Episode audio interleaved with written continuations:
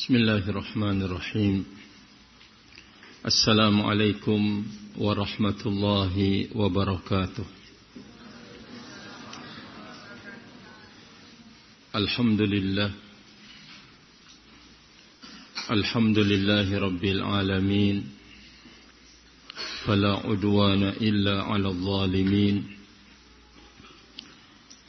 والعاقبة للمتقين. وصلاة الله وسلامه على نبينا سيد المرسلين وعلى آله المطهرين وأصحابه الطيبين ومن تبعهم بإحسان إلى يوم الدين.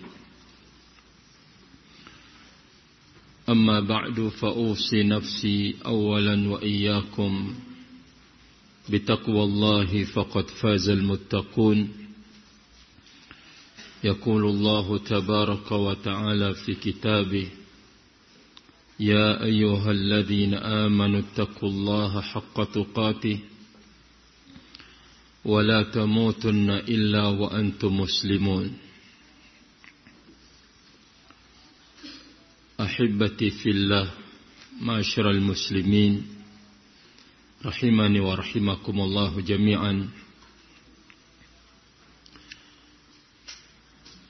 Alhamdulillah kita bersyukur kepada Allah Azza wa Jalla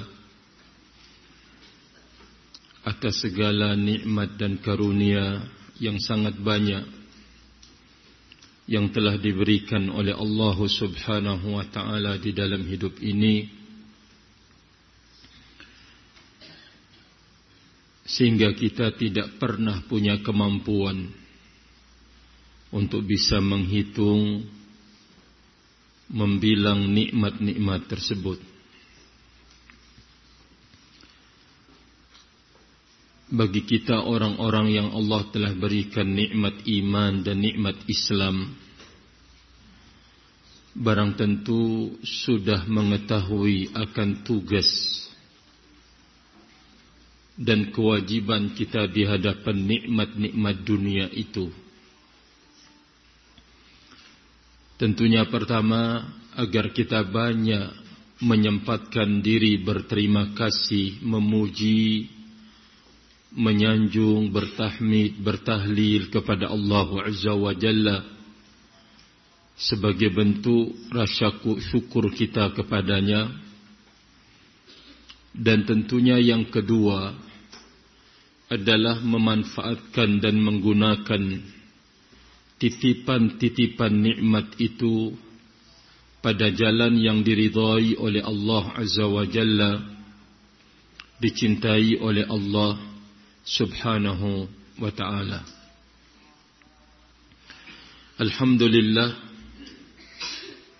pintu ke arah menjadi orang yang terbaik bersyukur kepada Allah telah dibukakan telah dibukakan oleh Allah Subhanahu wa taala.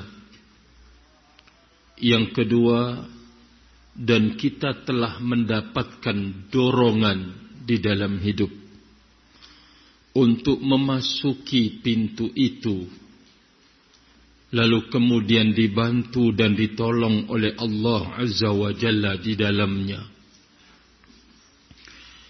Tentunya ini adalah nikmat tambahan dari nikmat-nikmat yang sudah ada dari kehidupan dunia. Dan nikmat yang seperti ini tidak semua orang memperoleh dan mendapatkannya. Alhamdulillah Allah subhanahu wa ta'ala memasukkan kita ke dalam barisan orang-orang yang telah berpeluang untuk mendapatkan nikmat itu. Sehingga semua bentuk titipan-titipan Allah Azza wa Jalla di dalam hidup. Kita mencoba untuk memanfaatkannya dengan sebaik-baik mungkin. Dan bahkan kita telah mengorbankan sebagian yang kita miliki untuk kepentingan agama Allah Subhanahu wa taala maka tentu ini adalah bentuk kesyukuran yang sangat tinggi kepada Allah Azza wa Jal di saat kita tampil untuk menyodorkan diri membela agama Allah Subhanahu wa taala satu. Yang kedua, dalam upaya menyodorkan diri untuk memberikan pembelaan terhadap agama Allah Azza wa Jalla. Maka di sana ada terkandung ihsan. Berbuat baik kepada seluruh manusia. Rahimani wa rahimakumullahu jami'an. Sekali lagi. Dalam upaya kita menyodorkan diri untuk memberikan pembelaan terhadap agama Allah Azza wa Jalla dengan titipan-titipan-titipan yang telah diberikannya kesempatan, kesehatan, barakallahu fikum dari sisi duniawi dilengkapkan oleh Allah Azza wa Jalla segala kebutuhan kita. Lalu kita pergunakan dan manfaatkan itu semua untuk ikut andil memberikan pembelaan terhadap agama Allah Azza wa Jalla.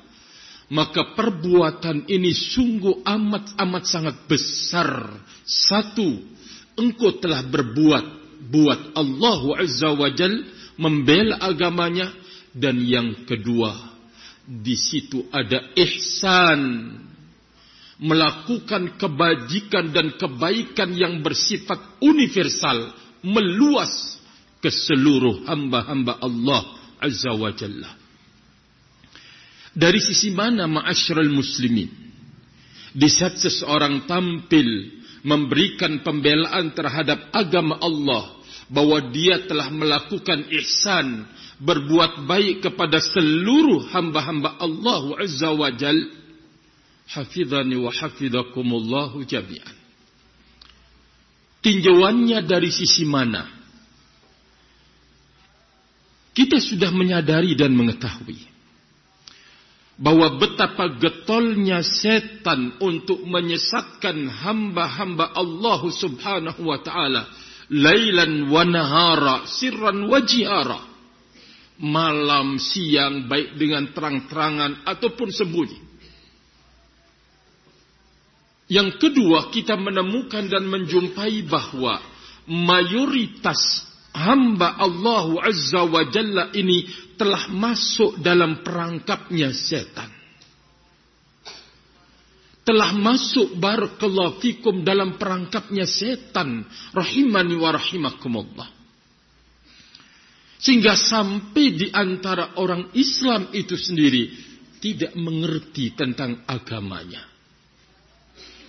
Orang Islam tidak mengerti tentang barakallahu fikum agamanya rahimani wa rahimakumullah jami'an. Mungkin yang dia kenal adalah cuma suara azan. Suara Al-Quran dibacakan melalui kori-kori dan yang semisalnya. Mereka kenal Islam itu lewat acara-acara yang itu tidak ada tuntunannya di dalam agama. Benar-benar mayoritas hamba Allah Azza wa Jalla ini telah masuk di dalam perangkapnya rahimani wa rahimakumullah jami'an.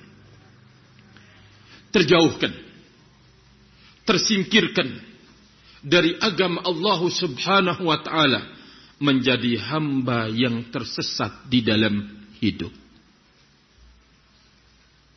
Maka di saat seseorang tampil untuk ikut andil, dia belajar agama Allah. Dia semangat untuk belajar.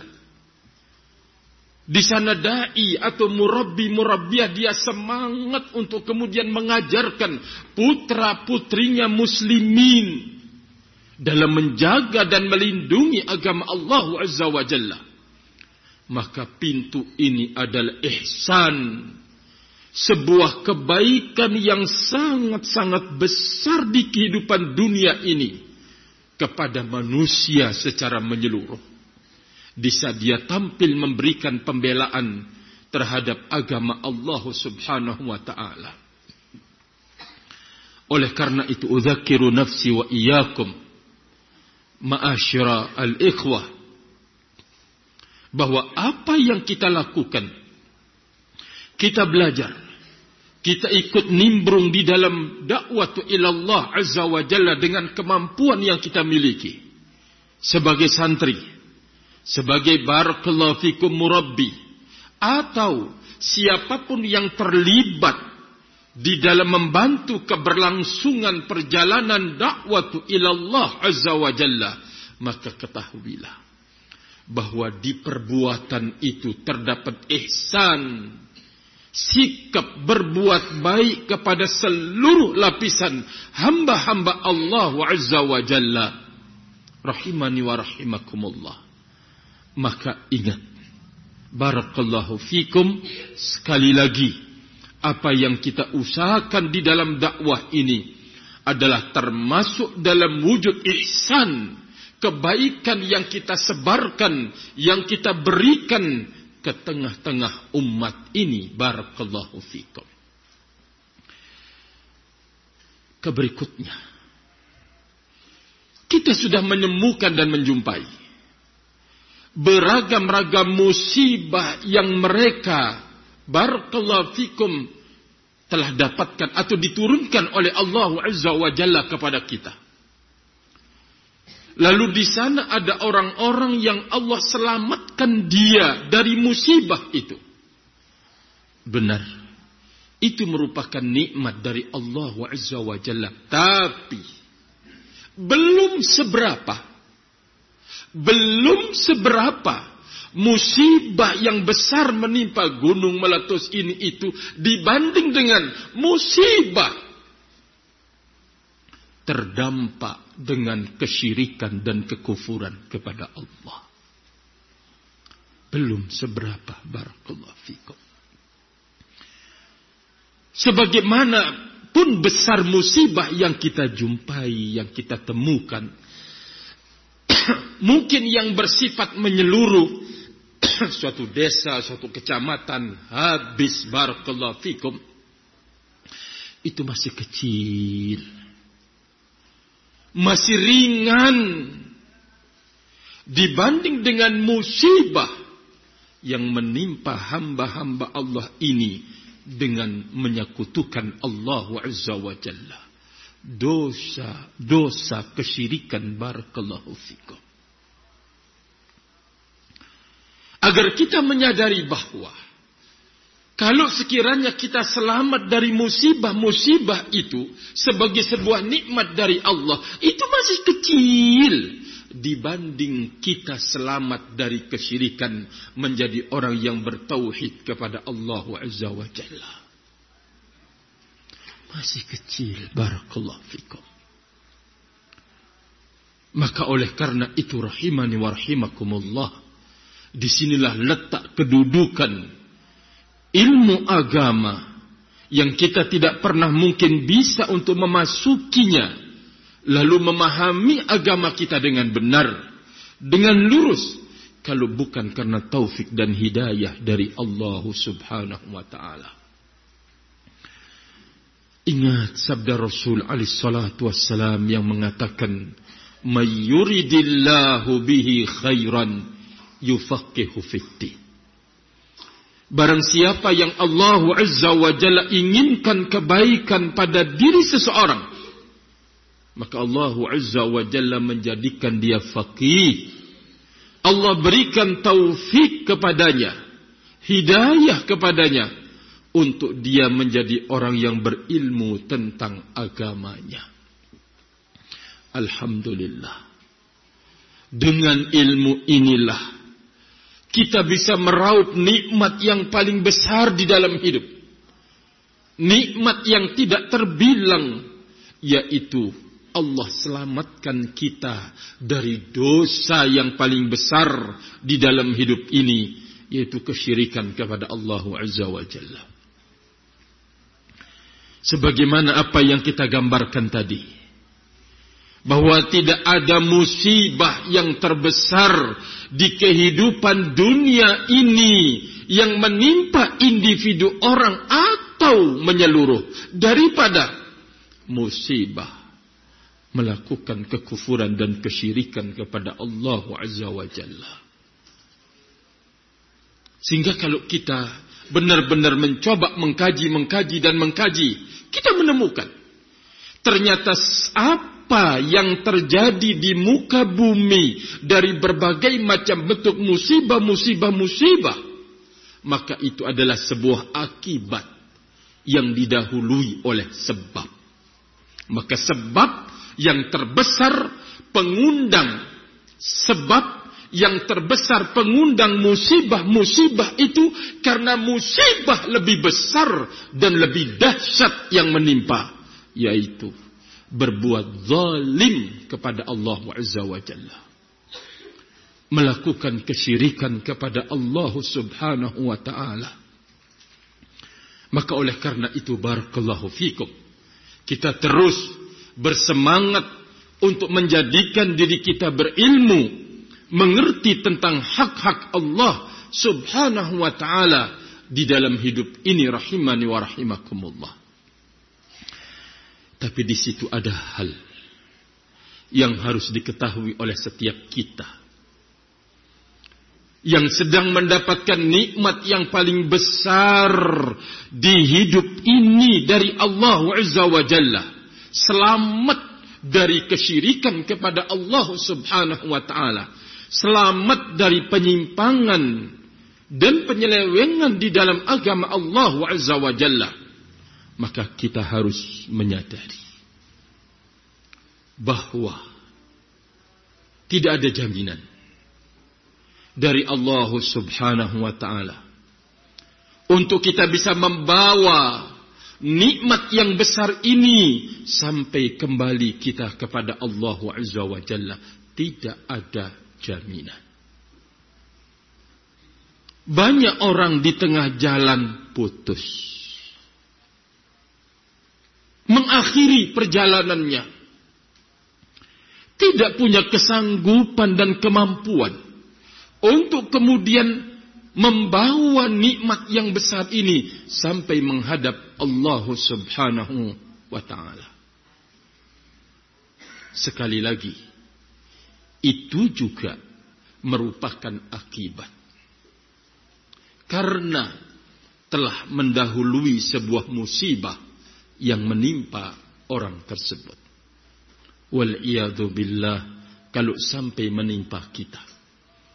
Sehingga kita tidak punya kesanggupan lagi untuk kemudian membawa nikmat yang besar untuk menghadap Allah Subhanahu wa taala rahimani wa rahimakumullah jami'an. Apa gerangan yang berbahaya dalam hidup ini barakallahu fikum. Dan apa yang harus kita miliki maka rahimani wa rahimakumullah. Nabi sallallahu alaihi wa ala alihi wasallam telah menyebutkan bahaya itu barakallahu fikum ternyata ada pada diri kita sendiri. Yang akan mengganggu, yang akan menodai, bahkan menyetop perjalanan dengan membawa nikmat yang besar itu ada pada diri kita. Barakallahu fikum. Mana dia? Apa yang disebutkan oleh Nabi alaihi salatu wassalam diulang-ulangi dalam khutbatul hajahnya. Wa na'udzubillah min syururi anfusina wa min sayyiati a'malina berlindung dari kejelekan diri kita dan kejelekan amal-amal yang kita lakukan dan perbuat. Ini adalah sebagai lampu merah dalam perjalanan kita menuju Allah Azza wa Jal membawa nikmat yang sangat besar barakallahu fikum berhenti di tengah jalan. Nah, kalau sekiranya terjadi di perjalanan berhenti atau tidak kuat lagi linglung barakallahu fikum atau mulai sudah nengok kanan nengok kiri Ya. Wala turawwik rawghana tha'lab.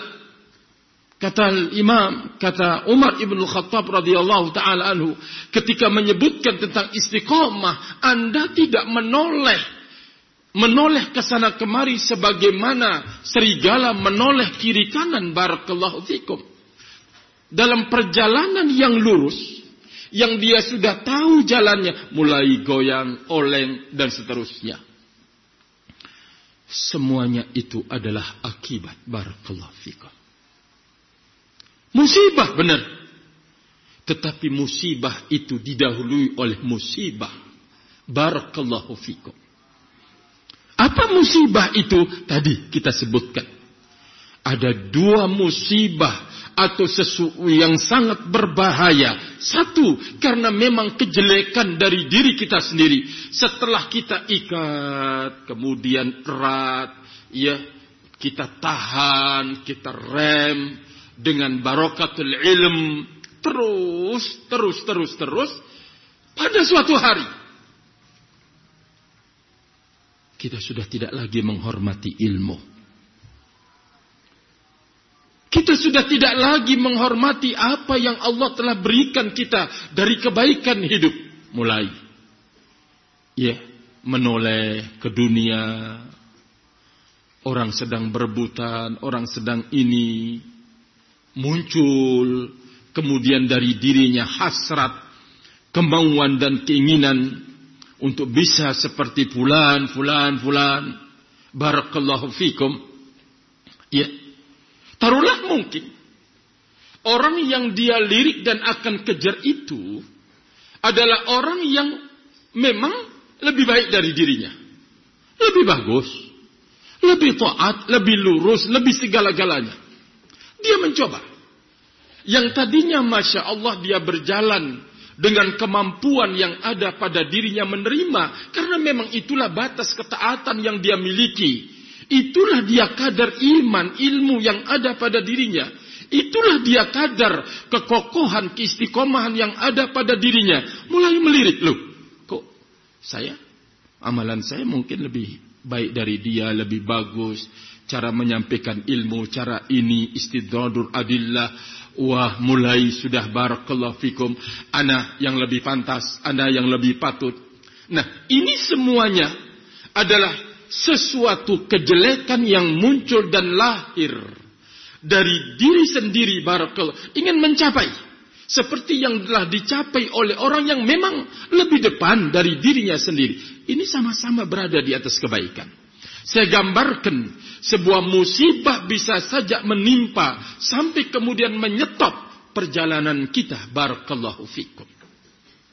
Kemarin dia ingat firman Allah Azza wa Jalla yang mengatakan inna akramakum indallahi atqakum.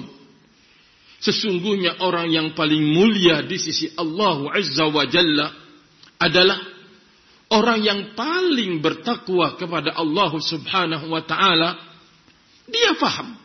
Jikalau Allah Azza wa Jalla meridai suatu seorang, Allah akan tanamkan keridhaan mencintai seseorang. Allah akan tanamkan kecintaan kepada hayalak ramai. Dia tahu dalil-dalil dalil-dalil semuanya. Tapi di saat kemudian, waktu pun berbicara.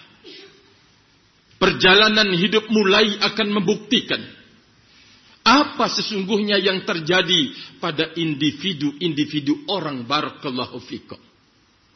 Di saat kemudian dia mencoba ingin meraih sementara ketakwaannya tidak sama dengan dia, keimanannya tidak sama dengan dia, keistiqomahannya tidak sama dengan dia, tapi dia mencoba untuk memaksakan tadi punya iroda, kemauan dan keinginan. Hah, mulai sudah berpikir.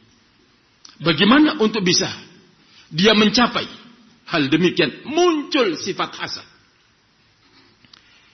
Kalau sudah keburukan ini muncul, jangan berharap bahwa orang yang sudah memunculkan keburukan dirinya akan melahirkan kebaikan dan kebagusan. Abadan. Sama sekali tidak barakallahu fikum. Terus akan memicu untuk muncul kejelekan, kejelekan, kejelekan. Sampai kemudian, maaf, maaf. Tadi ayat sudah digenggam. Inna akramakum indallahi atqakum. Ala inna awliya Allah la khawfun alaihim walahum yahzanun. Alladzina amanu wa kanu yattaqun. Dia hafal, dia genggam ayatnya. Barakallahu fikum bahwa orang yang tinggi derajatnya di sisi Allah Azza wa Jalla disebabkan karena kebagusan lahiriah dan batiniahnya, ketinggian lahiriah dan batiniahnya itu yang akan menentukan ketinggian derajat seseorang di sisi Allah Azza wa Jalla. Tahu dia. Tapi di saat kemudian tidak lagi mampu mengontrol kejahatan diri dirinya sendiri lalu kemudian muncul melakukan afail perbuatan-perbuatan yang jahat yang jelek dan buruk. Barakallahu fikum. Ingat inilah yang dikhawatirkan oleh Nabi sallallahu alaihi wa ala alihi wasallam. Sangat membahayakan perjalanan orang yang membawa kebaikan, membawa nikmat yang sangat besar menuju Allah Subhanahu wa taala. Barakallahu fikum. Ya, akhi, dia kan cuma uh, salah dalam hal ini, tidak ada kaitannya dengan keyakinan. Oh, siapa bilang? Ilmu itu semuanya berkaitan barakallahu fikum. Anda berwudu, dituntut di sana ada keikhlasan. Dituntut barakallahu fikum dalam ibadah khusyuk. Itu adalah amalan-amalan kolbiyah. Ada keterkaitannya dengan keyakinan seseorang. Buktinya, tadi dia berilmu yakin bahwa ketinggian derajat kedudukan yang tinggi di sisi Allah Azza wa Jalla karena ketakwaan dia yang paling tinggi kepada Allah. Bukankah itu adalah sebuah keyakinan? Karena kejelekan yang ada pada dirinya. Lalu kemudian kerusakan amal yang terjadi. Luntur keyakinan itu. Rahimani wa rahimakumullahu jami'an. Maka barakallahu fikum ini yang kita gambarkan bahwa nikmat yang dibawa oleh Allah Azza wa Jalla sangat-sangat besar menujunya akan bisa tercegah terhalangi untuk sampai kepada Allah. Di saat kita tidak kemudian selalu berjaga-jaga dari dua mara bahaya tersebut. Sampai kemudian menyangka setelah dia ingin punya hasrat sudah keluar dari keikhlasan punya hasrat untuk memperoleh seperti yang diperoleh oleh dia. Tadi dia lurus, Masya Allah, jazahullah khair, bahwa dia adalah afdalu minna, dia adalah orang yang lebih dari kita, pantas menjadi rujukan, pantas ini, pantas itu, barakallahu fikum, terus dia bersabar. Karena itu semuanya diperoleh melalui ilmu dan amaliyah, lahiriah dan batiniah Nah, setelah dia punya keinginan, iradat di dalam hidup. Sudah mulai keluar dari koridor tadi. Koridor keyakinan dia untuk mengejar apa yang ada di sisi Allah. Mulai melirik, mulai melihat, mulai mencari cara dan jalur bagaimana orang itu bisa dijatuhkan, dia bisa terangkat martabatnya. Allahu Akbar. Itu semuanya adalah bisikan setan yang berantai terus kejahatan akan melahirkan kejelekan, kejelekan, kejelekan. Jangan heran. Kalau orang yang mungkin kita lihat lurus, baik, bagus, tiba-tiba meninggalkan barakallahu fikum. Jangan kita mengherankan itu semua. Hafidhani wa hafidhakumullah dan itu bisa terjadi dalam setiap orang. Maka oleh karena itu, salah satu upaya yang harus kita tanamkan pada diri kita. Kita belajar dari para pendahulu kita yang soleh. Yaitu waqafan. menjadi orang yang memang tegas, tangkas, siap untuk kemudian kembali kepada al-haq. Waqafan. Menjadi orang yang wakaf di hadapan kebenaran, di hadapan kalamullah, di hadapan sabda Rasul alaihissalatu wassalam.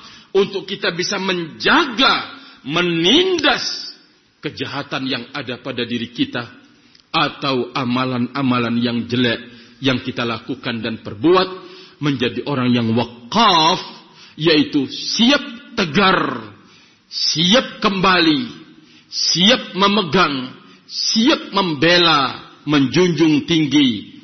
Apa yang datang dari Allah Azza wa Jalla. Kita belajar barakallahu fikum. Dari para pendahulu kita yang soleh. Tentang akhlak yang agung dan mulia ini. Diriwayatkan oleh Al-Imam Al-Bukhari di dalam sahih beliau. Beliau bawakan riwayat ini dalam dua tempat yaitu di dalam kitab tafsir dan yang kedua di dalam kitab Al-I'tisam barakallahu fikum datang dari sahabat Abdullah bin Abbas radhiyallahu taala anhu. Beliau bercerita barakallahu fikum. Qadima Uyainah ibn Hisan bin Huzaifah fanazala ala ibni akhihi al-hur bin Qais. Kata Abdullah bin Abbas radhiyallahu taala anhu Uyainah ibn Husain datang bin Huzaifah turun atau datang ke rumah anak saudaranya yaitu Al-Hur bin Qais. Al-Hur bin Qais ini adalah salah seorang yang didekatkan oleh Umar ibn Al-Khattab radhiyallahu taala anhu. Karena beliau adalah min qurra orang yang berilmu, kemudian bisa Al-Quran, mengajarkan dan seterusnya, yakni Hur bin Qais. Wa kana al-qurra ashab majalis Umar wa musyawaratihi kuhulan kanu au syubbanan. Dia termasuk salah satu dari majlis musyawarah Umar ibn Khattab radhiyallahu taala anhu sebagai Amirul Mukminin di saat itu.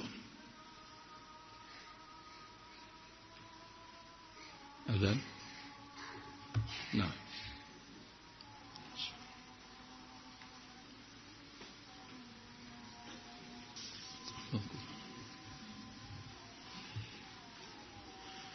Bismillah kita melangsungkan sebuah sikap waqafan sikap tegar di dalam barakallahu fikum memegang prinsip kebenaran di dalam memegang prinsip kitabullah dan sunnah Rasul alaihi salatu wassalam dari salah seorang pendahulu kita yang soleh barakallahu fikum dan pujian ini datang dari lisan sahabat yang lain rahimani wa rahimakumullah sebuah kisah terkait dengan Uyainah ibn Hisan ibn Huzaifah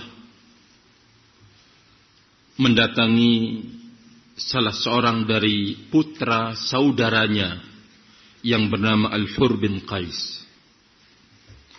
Al-Hur bin Qais ini adalah salah satu qurra yang dijadikan oleh Umar ibn Khattab radhiyallahu taala anhu memasukkan dia ke dalam majlis musyawarah barakallahu fikum. Berkata Uyainah ibn Hisan bin Huzaifah kepada putra saudaranya ay keponakannya Sebelum saya melangsungkan ucapannya bahwa Uyainah ini pertama termasuk orang yang punya sifat kaku dan kasar. Jafa punya kepribadian yang ya keras, kasar, jelek barakallahu fikum. Yang kedua, Uyainah bin Hisan ini termasuk orang yang mengikuti Tulaihah ibnul Asad yang mengaku diri sebagai Nabi barakallahu fikum. Dia termasuk orang yang barakallahu fikum sependapat dengan Tulaihah al bin al-Asadi. Di saat kemudian Abu Bakar radhiyallahu taala anhu mengirim bala pasukan untuk memerangi mereka-mereka yang murtad di dalamnya orang-orang yang mengakui diri sebagai nabi, Tulaihah melarikan diri. Uyainah ini yang kemudian di Barakallahu ditawan, ditangkap. Di bawahlah dia ke Umar ibn al-Khattab, dibawalah ke depan Abu Bakar As-Siddiq radhiyallahu taala anhu. Abu Bakar As-Siddiq radhiyallahu taala istataba meminta dia untuk bertaubat fataba Uyainah ibn Hisan ini lalu kemudian bertaubat kepada Allah Azza wa Jalla di saat dari mengikuti seorang yang mengaku nabi sepeninggal nabi kita Muhammad sallallahu alaihi wa ala alihi wasallam. Kemudian di saat kemudian berlalu meninggal Abu Bakar As-Siddiq radhiyallahu taala anhu, kemudian naik Umar ibn Khattab, terjadilah futuhat, pembukaan negeri demi negeri, negeri, negeri, negeri dibuka. Di saat itu datanglah Uyainah ibn Hisan ini ke Umar ibn Khattab berangkat dari negerinya menuju Barakallahu Fikum kota Madinah. Nah, salah satu yang didatangi pertama kali adalah putra dari saudaranya. Berarti keponakannya. Keponakannya ini adalah orang yang termasuk anggota musyawarahnya Umar ibn Khattab radhiyallahu taala anhu yang bernama Al-Hur bin Qais. Kata Uyainah kepada keponakannya ini, "Ya bna akhi, laka wajhun inda hadzal amir fasta'dhin li alai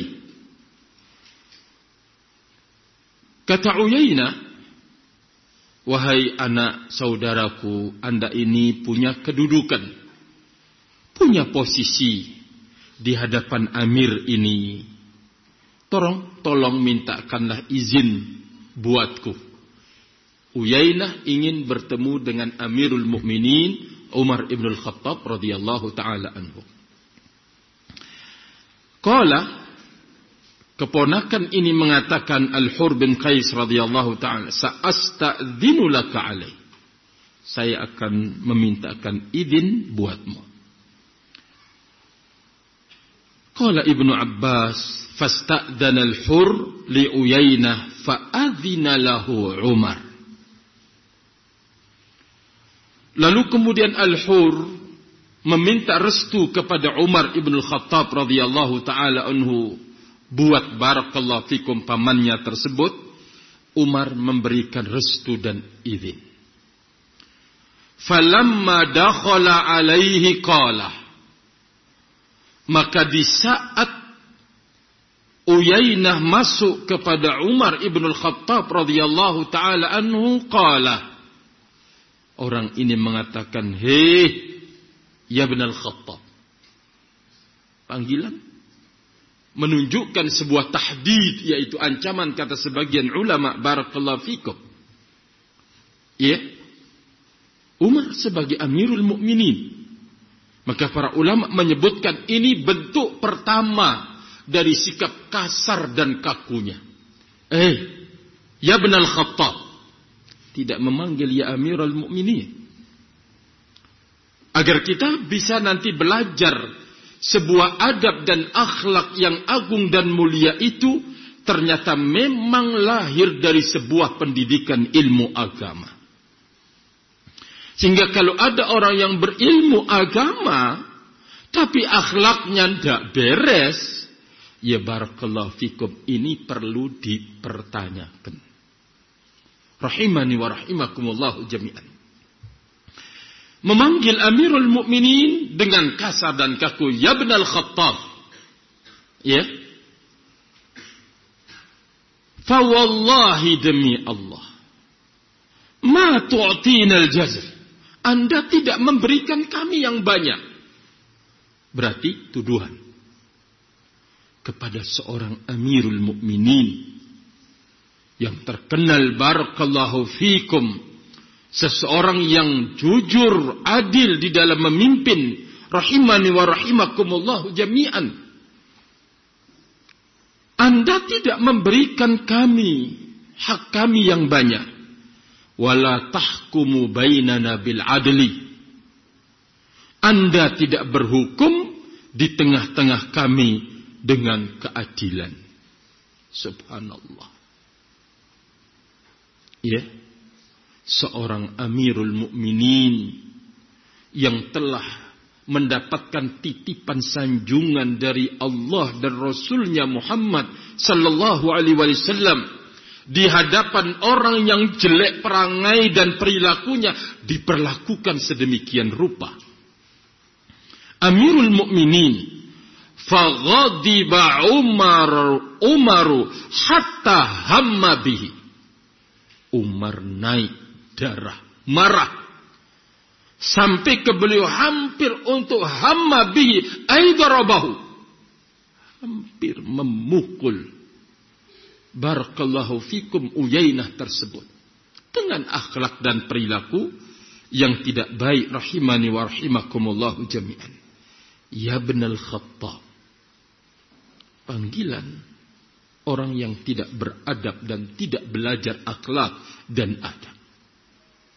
Nah, ketika melihat Al-Hur sebagai keponakan Uyainah ini melihat bahwa Umar ibn Khattab radhiyallahu taala anhu sedang marah, maka dengarkan panggilan orang yang berilmu barakallahu fikum jauh sekali apa katanya? Faqala lahu faqala lahu al-hur Al-Hur bin Qais berkata kepada Umar ibn Khattab radhiyallahu taala anhu, "Ya Amiral Mukminin." Panggilan adab dan akhlak. Tentu ini adalah pelajaran yang sangat berharga bahwa ternyata kebagusan perangai, kebagusan akhlak dan mampunya seseorang untuk menyingkirkan tobiat-tobiat yang buruk ada pada dirinya itu harus melalui jembatan ilmu agama. Melalui barakallahu fikum ilmu agama yang berberkah rahimani wa rahimakumullahu jami'an.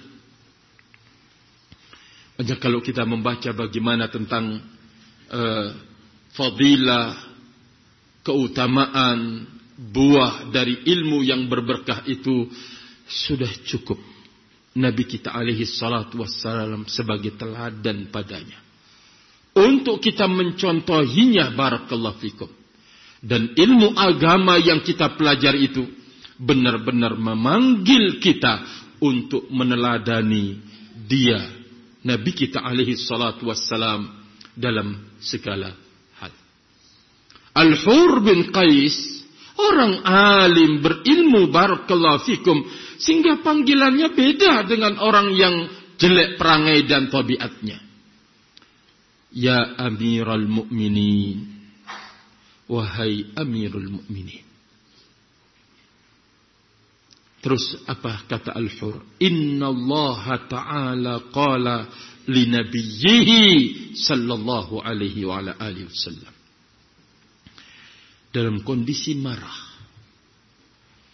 Ya, antum bisa membayangkan pada diri kita sendiri. Sungguh sangat berat bagi kita untuk mengerem marah.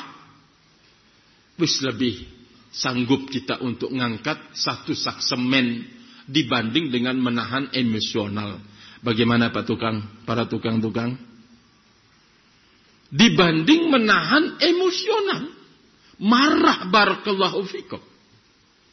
Maka oleh karena itu kan Nabi Ali salatu wassalam mengatakan, Laisa syadidu bisur'ati, innama syadidu alladhi yamliku nafsahu indal ghadabi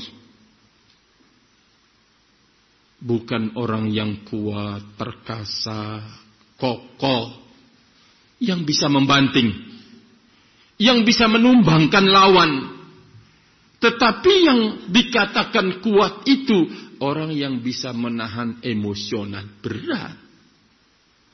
Di saat seorang sahabat datang barakallahu fikum sini ya Rasulullah minta la taghdab jangan marah.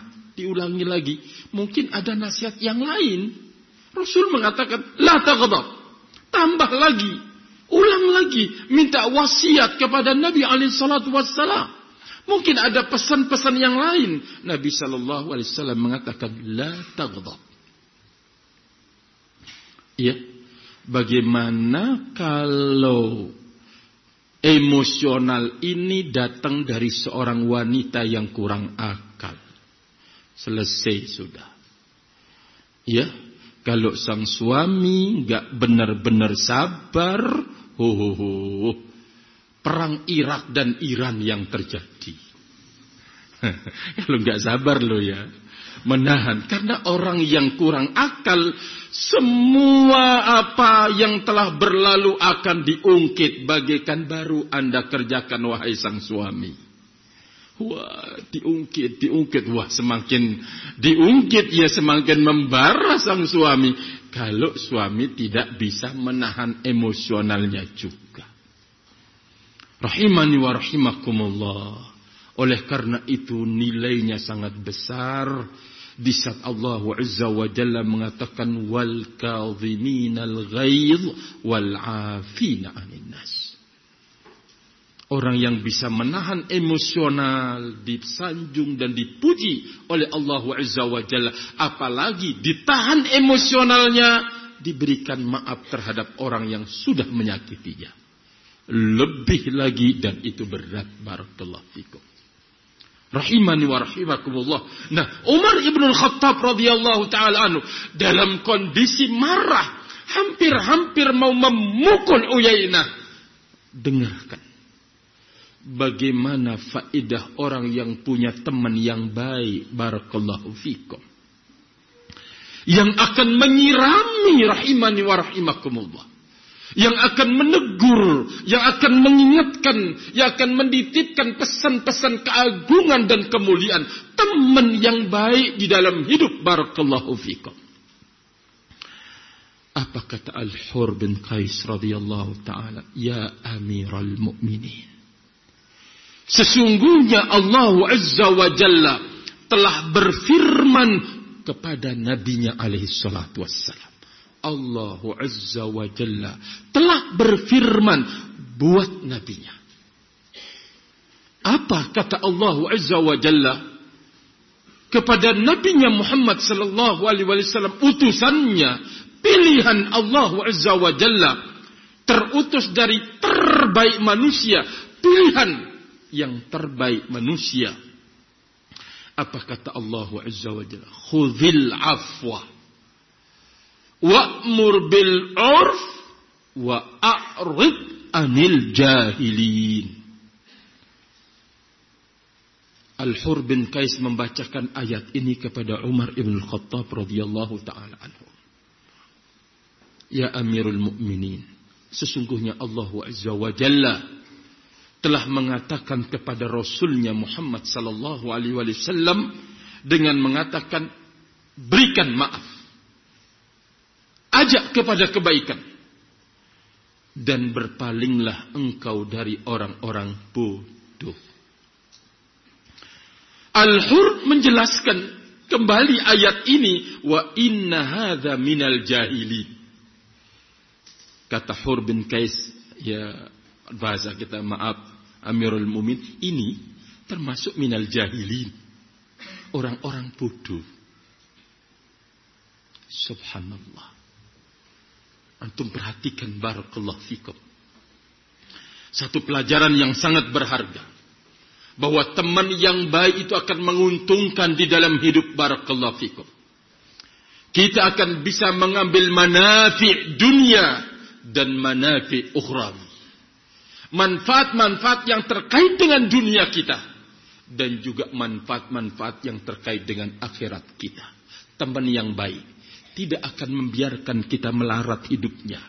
Kekurangan, tetapi dia akan bisa memberikan minimal arahan dan bimbingan. Barakallahu fikum. Atau dia memberikan bantuan kepada engkau. Jikalau itu dalam urusan dunia dalam urusan akhirat teman yang baik itu akan lebih bersemangat untuk memberikan manfaat-manfaat ukhrawi. Karena dia tahu di belakangnya terdapat nilai yang besar yang dia akan dapatkan dalam pertemanan itu barakallahu fikum.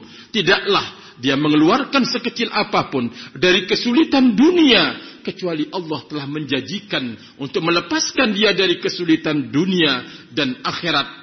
Begitu kaitannya dengan urusan akhirat teman yang baik menguntungkan barakallahu fikum di dalam hidup rahimani wa rahimakumullahu jami'an. Maka di saat Umar ibn al-Khattab radhiyallahu taala anhu mendengar ayat itu dibacakan wallahi ada yang mengatakan bahwa ini adalah ucapan Hur bin Qais ada yang mengatakan bahwa ini adalah ucapan Abdullah bin Abbas radhiyallahu taala anhu Wallahi, demi Allah, ma jawazaha Umar hina talaha alaih. Demi Allah, Umar ibn al-Khattab radhiyallahu taala anhu tidak keluar dari konsekuensi ayat tersebut. Khudhil afwa wa'mur bil urf wa'arid anil jahilin. Berikan maaf ajak kepada kebaikan, berpalinglah engkau dari orang-orang bodoh. Umar tidak kemudian meninggalkan ayat ini mau mengikuti kemauannya. Kata Abdullah ibn Abbas radhiyallahu taala an, wallahi ma jawazaha Umar hina talaha alaihi wa kana waqafan inda kitabillah. Sungguh dia adalah wakaf. Orang yang benar-benar menjaga diri. Mempertahankan hidup. Mengoreksi hidup. Memeriksa hidupnya. Dengan kitabullah. Wakafan. Nanti ada titipan nasihat buat kita ahlus sunnati wal jamaah dari al-imam al-jarah wa ta'dil di masa sekarang ini melalui kitab beliau al-wasaya al-manhajiyah limuttabi'i as-sunnati an-nabawiyah barakallahu fikum pelajaran yang berharga dari hadis ini rahimani wa rahimakumullah apa yang beliau sebutkan hada'a ghadabuhu kata Syekh Rabi hafizahullah. Tenang hilang marahnya Umar ibn al-Khattab radhiyallahu taala. Lenyap barakallahu fikum marah tersebut dan dia memberikan maaf kepada orang sebagaimana yang diperintahkan oleh Allah Subhanahu wa taala rahimani wa rahimakumullah jami'an. Pelajaran yang kedua. Umar Ibnu Khattab radhiyallahu taala anhu kana muhaddatsan mendapatkan julukan muhaddats kana faqihan imama. Umar ibnu Khattab radhiyallahu taala anhu adalah seorang sahabat yang faqih dan juga imam lakin. Qad yajtahidu fayukhti.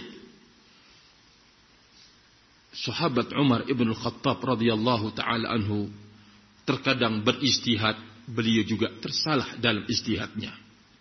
Wa idza nabbahahu ahadun raja'ah. Tapi di saat ada kekeliruan pada dirinya, diingatkan oleh orang lain, dia segera kembali kepada al-haq. Sikap yang seperti ini disebut waqafan indah kitabillah. Ini disebut sikap waqaf di hadapan kitabullah azza wa jalla pelajaran barakallahu fikum yang sangat agung dan mulia dari sahabat Umar ibn al-Khattab radhiyallahu taala anhu untuk membentengi diri kita di saat kita membawa nikmat yang agung dan besar menuju Allah azza wa jalla kita harus membuktikan di dalam hidup bahwa kita adalah waqafan inda kitabillah. Waqafan inda al-haqqi.